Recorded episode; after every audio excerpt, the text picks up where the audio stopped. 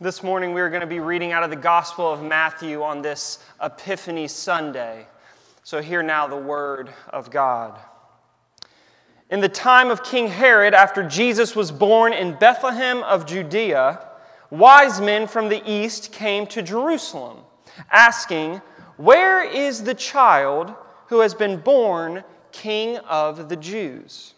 For we observed his star at its rising and have come to pay homage. When King Herod heard this, he was frightened, and all of Jerusalem with him. And calling together all the chief priests and scribes of the people, he inquired of them where the Messiah was to be born. They told him, In Bethlehem of Judea, for so it has been written by the prophet. And you, Bethlehem, in the land of Judah, are by no means least among the rulers of Judah. For from you shall come a ruler who is to shepherd my people Israel. Then Herod secretly called the wise men and learned from them the exact time when the star had appeared. Then he sent them to Bethlehem, saying, Go and search diligently for the child, and when you have found him, bring me word, so that I may also go and pay him homage. When they had heard the king, they set out, and there ahead of them went the star that they had seen at its rising until it stopped over the place where the child was. When they saw that the star had stopped, they were overwhelmed with joy. On entering the house, they saw the child with Mary, his mother, and they knelt down and paid him homage. Then, opening their treasure chest, they offered him gifts of gold, frankincense, and myrrh. And having been warned in a dream not to return to Herod, they left for their own country by another road. Church, this is the word of God for all of us, the people of God. Thanks be to God. Church, would you pray with me? Holy Spirit, descend on this sanctuary, Lord. Use me, speak through me, take control of my words. Let them not be my words, Lord, but your words through me, and especially, Lord, your words in spite of me. Come, Holy Spirit, come move in this place and show your power this morning. It's in your Son's name we pray. Amen. So, if you haven't taken down your Christmas tree yet, good for you. We're still in the Christmas season. Uh, this is the final Sunday of the Christmas season. I know my family, it's by New Year's, that tree better be packed up. Not here because we are in uh, uh, the Christmas season still, and today marks a special day called Epiphany. Epiphany Sunday. And so, in the Christian tradition, this is the amount of time from Christmas to today when the wise men would have been traveling to go find Jesus. And so today marks a special day uh, of the wise men, the magi, coming from the east and paying homage to Jesus Christ. And this morning, I'm going to try to stay on script because I value your all's time. I'm going to try to keep it under an hour, okay? So, so but I feel, I feel uh, that, that this is an important message for us uh, to hear this morning. We're going to be looking at two different parties, okay? So we're going to be looking at two different parties. That's not too complex. I know some pastors, they won five, six, seven points. Not me. Not me. I'm like Domino's. I'm going to try to get you to your car in 20 minutes or less. How's that? So, two parties, okay? The first one, the Magi, the wise men. Scripture says that in the time of King Herod, after Jesus was born in Bethlehem of Judea, wise men from the east came to Jerusalem.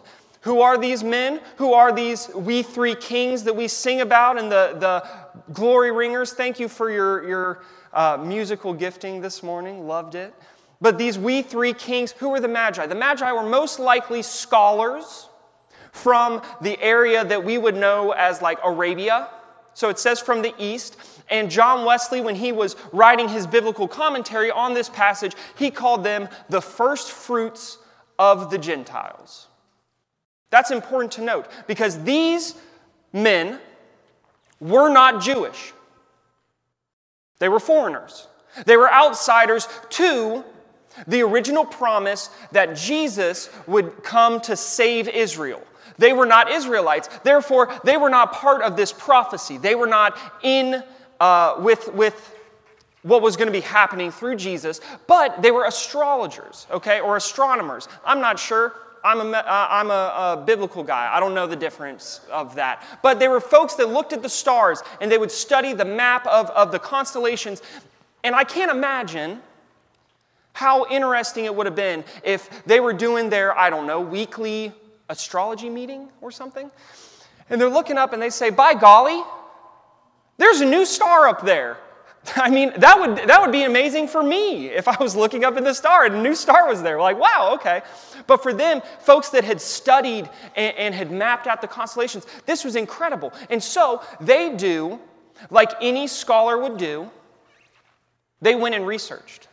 So they pack up all their stuff, and I love City of Bethlehem. They got on their camels. You know how we have the camels for City of Bethlehem? They got on their camels, which, just saying, those things for City of Bethlehem scare the fire out of me.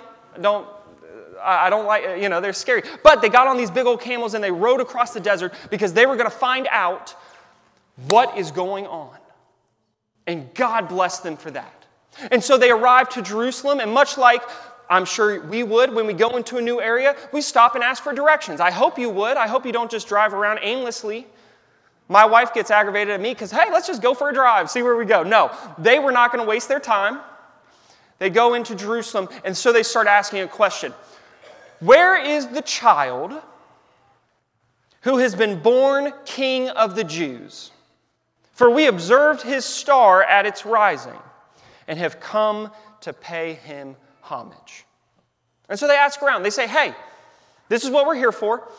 And we'll get to the response of Jerusalem and Herod. But it says that in the scripture, when Herod and all of Jerusalem heard this, and when I say all of Jerusalem, most likely that is talking about the scholars, the, the priests, the scribes, the highfalutin folk, okay?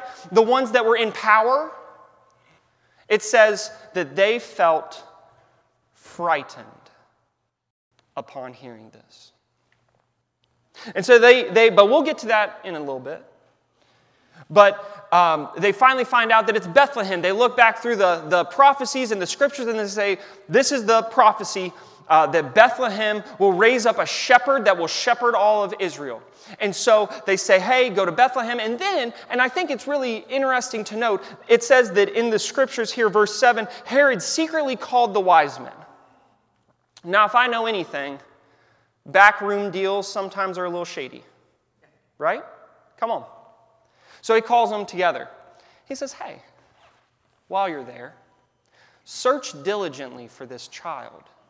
And when you find him, send word to me so that I may also pay homage to him. And so they go off. And they go trekking to uh, Bethlehem, and it says that they were following this star. And so this star was leading them. And then finally, the star stops above where the child is to be found.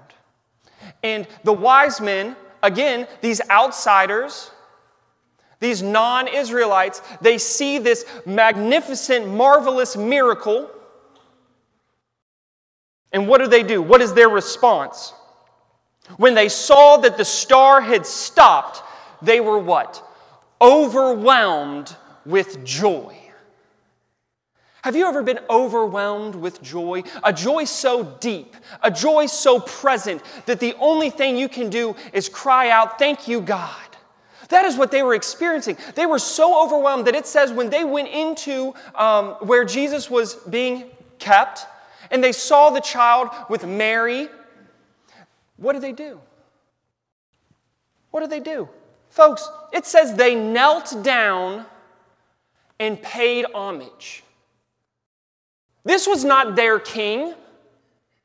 This was not their Savior, yet they had the presence of mind that when they were at face to face with a miracle, with the Savior, and I'm going to call it the Holy Spirit, They knelt down and they worshiped. And not only that, but they brought gifts. They brought frankincense, myrrh, gold, things that I am sure a peasant woman like Mary would have never imagined she would have um, these gifts set at her feet. Yet they are doing that for her son. Why? Because he is special. They could see that. They can know that. And so even though that this was not their savior, and they didn't know that yet because Jesus was going to go save Israel. We're a byproduct of the grace and the love of God. So were they. They didn't know, but they worshiped anyways. Because sometimes when you're looking face to face at, the, at a miracle, the only thing you can do is praise God. Is praise God. And so finally, after they had, had delivered their gifts and seen Jesus, they got a dream. Again, doesn't say who called this dream, me being a Christian man, I'm going to say it's God, okay? You can quote me on it. But they were warned in a dream don't go back to Herod. Don't go back to Herod. And so they got up, they left for their country on a different road. I said we're going to be looking at two parties. The first party is the wise men, okay? That, that feeling of worship, that feeling of seeing something incredible, looking face to face at the Savior of all creation, and knowing in your heart, the only thing I can do right now is fall to my knees. The only thing I can do is worship and give what I have to this Savior.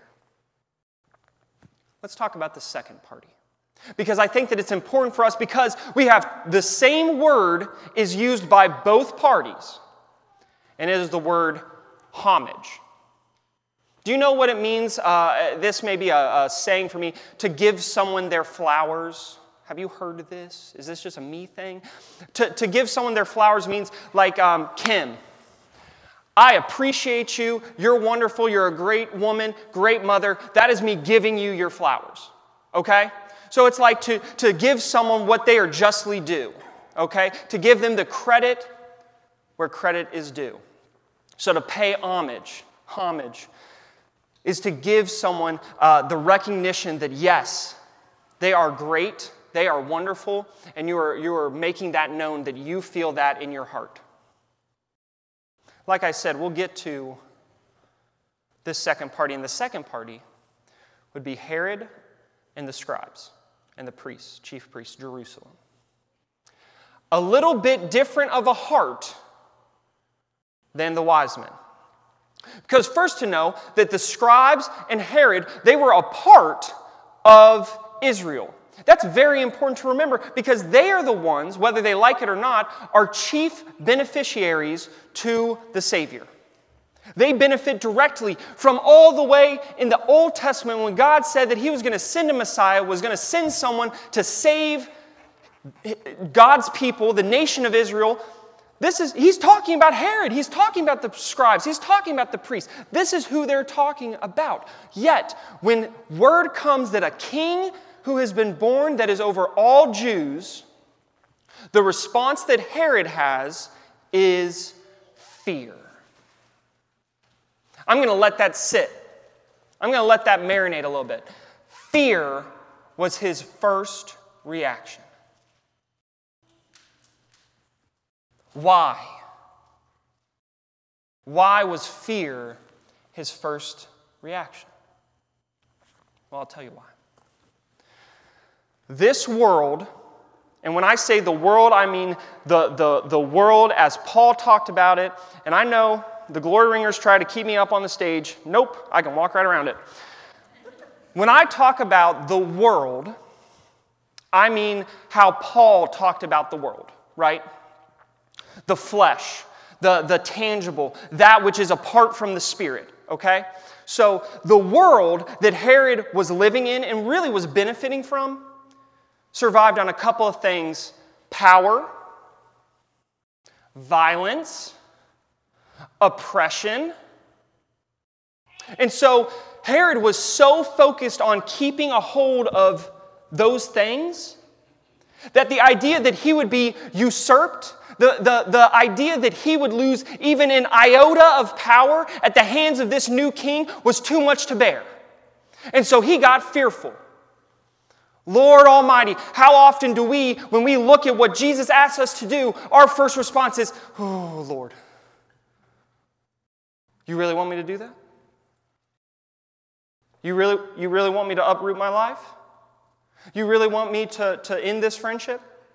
You really want me to give up something that, that makes me feel good? I don't know. And sometimes we get fearful of that. And Herod was surely fearful of that. He was afraid. He was afraid that this new king was going to change everything on his head. And praise God, that's exactly what he did. That's exactly what that king would do. And we have the Gospels to talk about it. But Herod was afraid. And the wise men worshiped. And it's important to note the difference because how often in our lives is that the crossroad? Is that the, the, the way we can go this way or we can go this way? Okay? And let me just say, it's an all or nothing thing, church. I tell my youth all the time don't live life thinking, how much can I get away with and still be saved? How often do we live like that, right? Let's kind of toe that line. If this is, if this is eternal salvation and this is eternal there's still kids in here. Not salvation. We want to say, I'll get here, and then I'm good, right? Then I'm fine. I'm good. I'm clear. No, no, no, no, no. God doesn't want us to just eke by.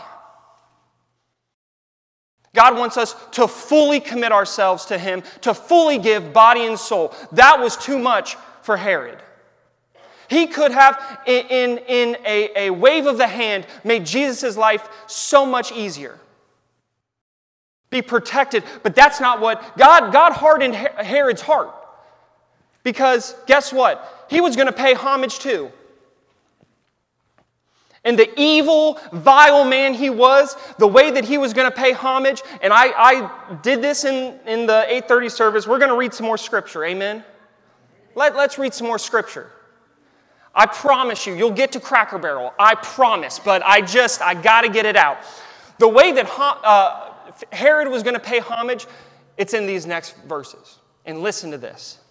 Now, after they had left, the wise men had left, an angel of the Lord approached, appeared to Joseph in a dream, and said, Get up, get up.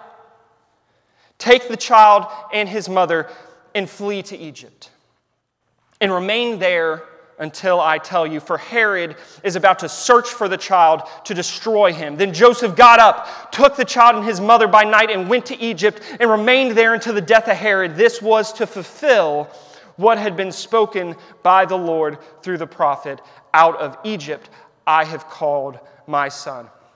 Bear with me, okay? Verse 16 verse 16 and this really is this is where we see the heart of hearts okay and that, let me just be very clear God will, God will look at our hearts. That's the only thing we can take, right? That's the only thing that, that when God looks at us, we can't tithe in heaven, y'all. We can't try to make it up in heaven. We're gonna, we're gonna be judged by our hearts and by how we approach Jesus Christ. This describes Herod's heart right here. When Herod saw that he had been tricked by the wise men, he was infuriated. He was infuriated and he sent and killed all the children in and around Bethlehem who were two years old or under, according to the time that he had learned from the wise men.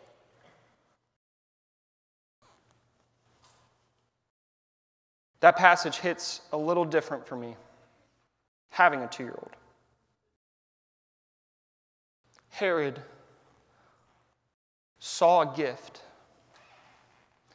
and he was so scared of things changing that he would rather commit atrocities than to change. Surely, church, we're not like that. Surely, we're not like that. Surely we can acknowledge that when Jesus Christ came down, he came down not out of uh, the fact that, that he wants us to feel bad about ourselves, not the fact that he wants us to have a tougher life than than we need to. but because he said, We can save the world if you would just let me do it. 1 John 4 says, If you love other people, if you love other people, then you truly have seen the face of God.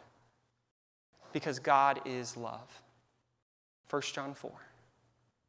Are we that kind of a church? Are we that when we look at the crossroad that we have in front of us and say, because there is no there's no middle ground, folk, do we say we are going to commit ourselves to Jesus Christ? We are going to be a loving church. We are going to allow Jesus to take hold of us, even if we feel like we're not good enough, even if we feel like we're not worthy. Because God doesn't want perfect, He wants effort. He wants love. He wants for you to look at Him and say, I am not good enough. I'm not good enough, but I want you to make me better. Or are we going to look and say, that's a road too far? We can't give that much.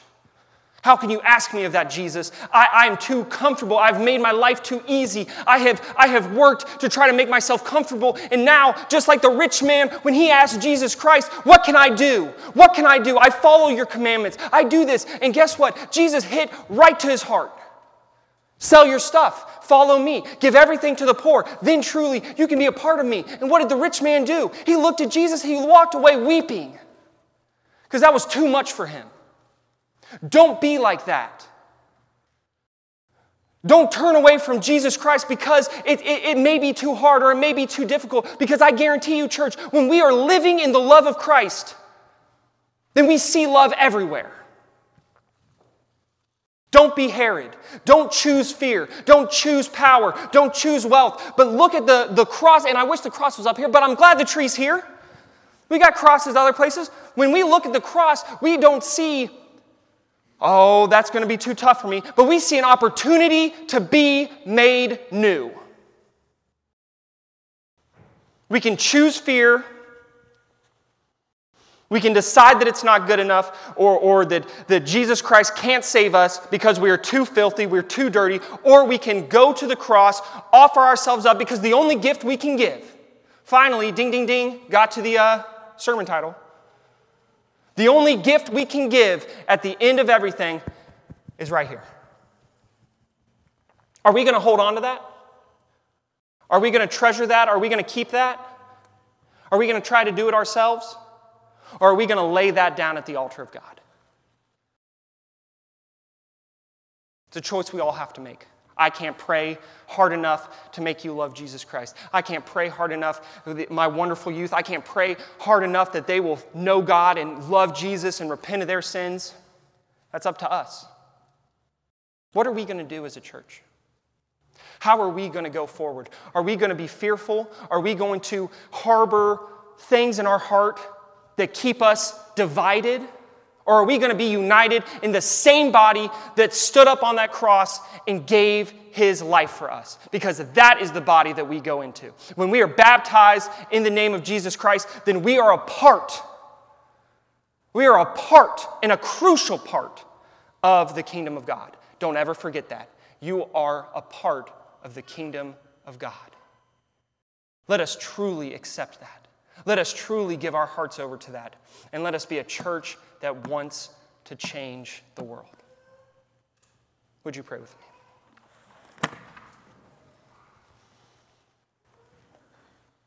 Father God, we come here today to worship you, to lay it all on the line, Lord. You don't want us to, to just barely serve you, but if we know our Father's voice, we will follow and we will do what you tell us to do. Let us be led by the Good Shepherd, not, not distracted by the temptations of the world, but let us set our sights on you and never relent. Let us pursue and continue to keep with you. God, you don't want halfway, you want all in. Let us be all in for you today. Let us be all in with our families and our community, Lord. Let us be changed for you. It's in your Son's name we pray. Amen.